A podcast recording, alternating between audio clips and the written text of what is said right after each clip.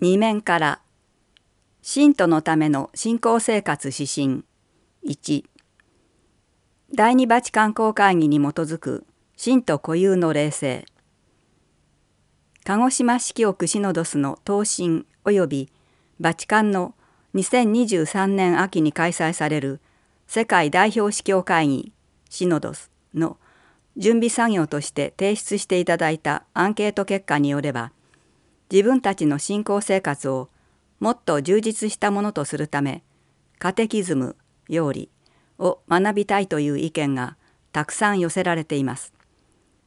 ご希望に沿うための一つとして故糸永司教様が出された「信徒のための信仰生活指針」を連載することにしました。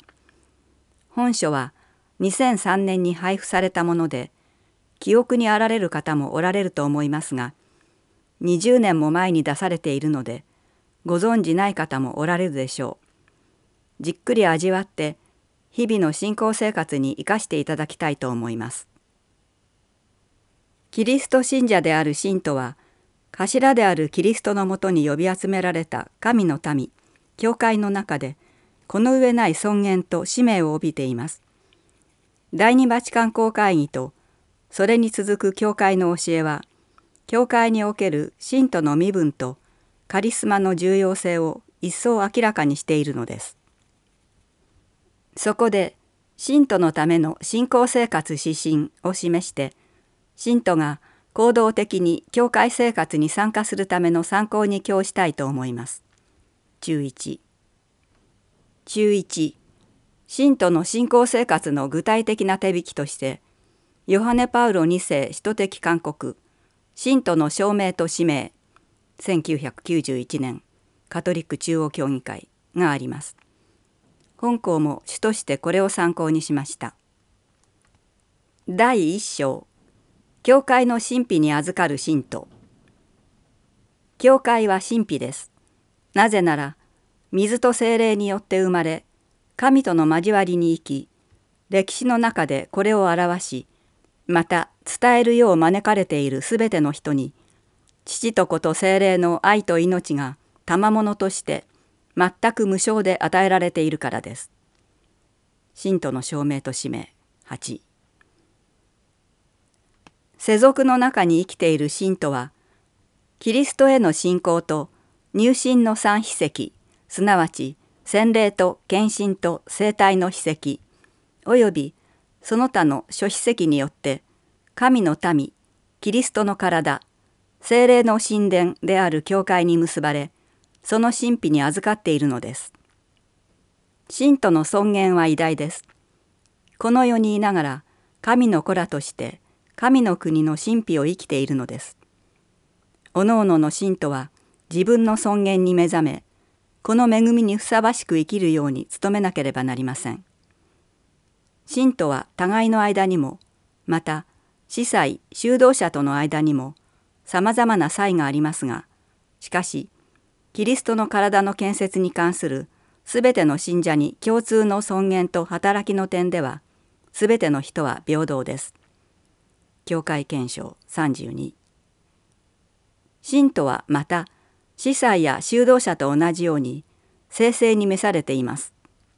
すべての信者が洗礼の秘跡によって聖聖に召されているのです。これを聖聖への普遍的証明教会憲章第5章と呼びます。しかし信徒は司祭や修道者と違って世俗に生き現世的な事柄に従事するよう召されています。これが信徒固有の証明です。世俗に生きて自分を成果しまた家庭や社会を福音化して神に奉献することを通して生成を追求するのです。それは時として困難を伴いますが尊い使命であり必要な恵みの助けが常に保証されています。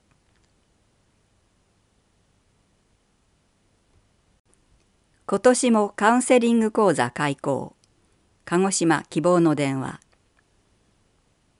電話を通して苦しみ悩む人たちの話を聞くというボランティア活動を続けている鹿児島希望の電話山口博子委員長では今年も6月17日金曜から教区本部を会場にカウンセリング講座を開講する。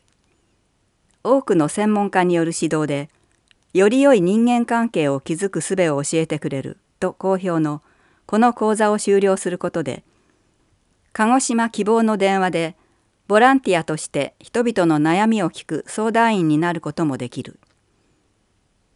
開講日はおおむね金曜日で時間は19時から。また第6回と7回の講座子どもと女性の人権については公開講座となっていて誰でも無料で受講できる。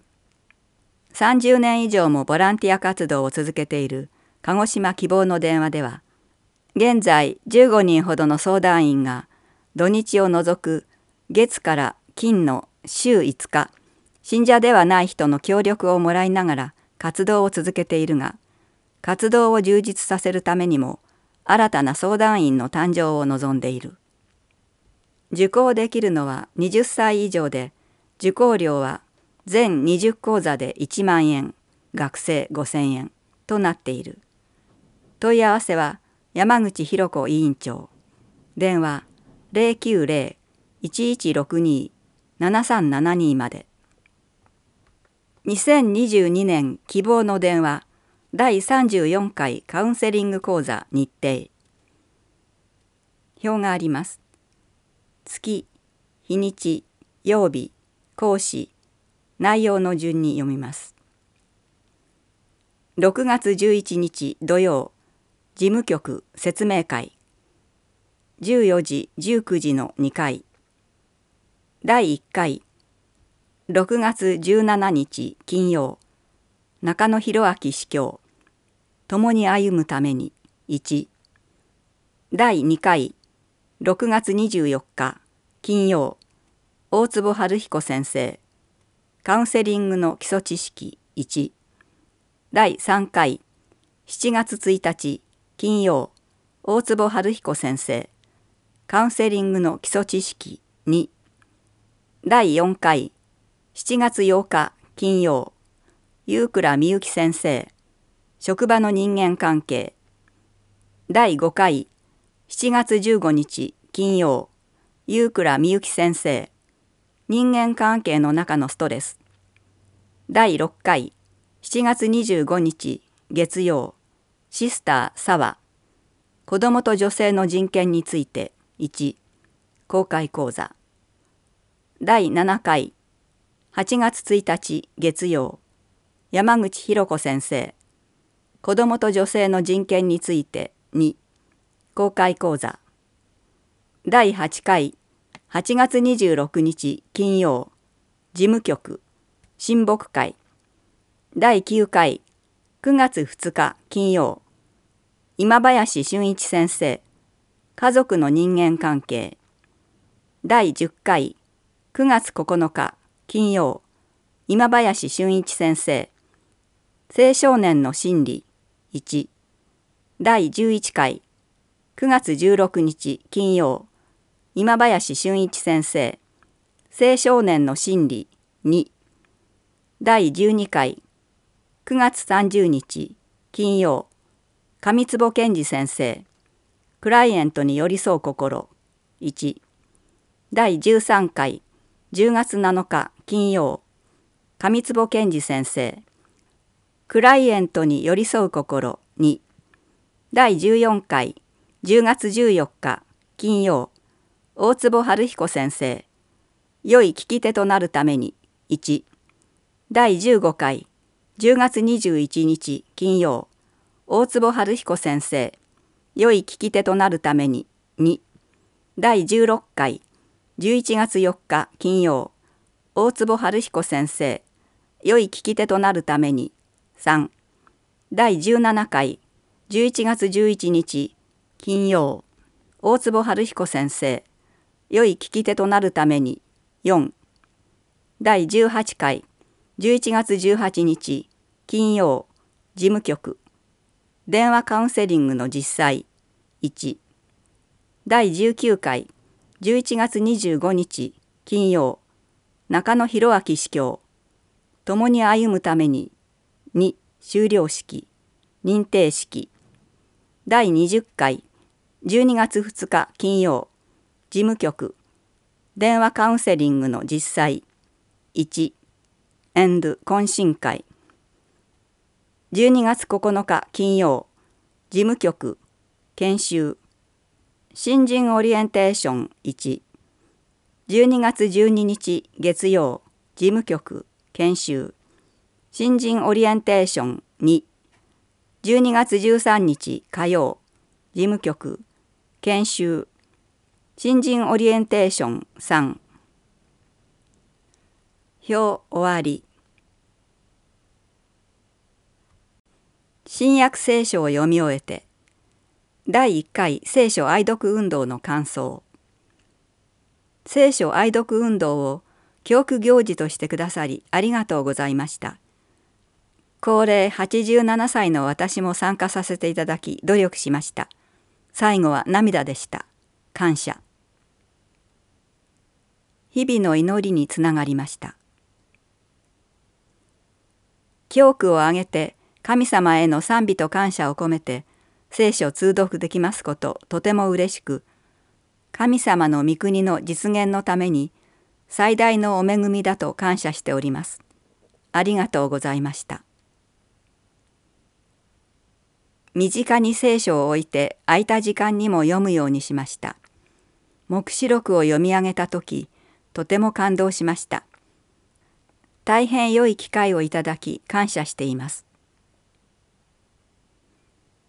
聖書通読企画に感謝します。好きな箇所のつまみ食いに終わっていましたが通読することで前後の関係に気づきをいただきました。旧約聖書も楽しみです。青年時代聖書通読を何回か試みましたが監読できませんでした。今回こういう機会を与えてくださり感謝です。今回聖書と向き合う機会をいただき感謝していますこれまで聖書と向き合うことはあまりありませんでしたが監読してみてもっと聖書に親しんでいきたいと思います。聖書と向き合う充実した時間でした。神に感謝。聖書愛読運動新約聖書コース感想者永井和子さん指宿教会。北原拓恵さん母間協会。浜崎千鶴修道場米田綾子修道場広瀬幸子修道場純真鹿児島修道院。網谷澄子さん。稲森郁美さん。池田和恵さん。内越英子さん。鴨池教会。鎌田三郎さん渋市教会。大重律子さん指宿教会。服部妙子さん吉野教会。平玲子さん大熊小教区。藤木正夫さん瀬戸目小教区。児玉睦子さん岩田よし子さん県外。安藤勝子修道所沢八重子修道所。レデンプトール宣教修道所会。鶴巻靖子修道所。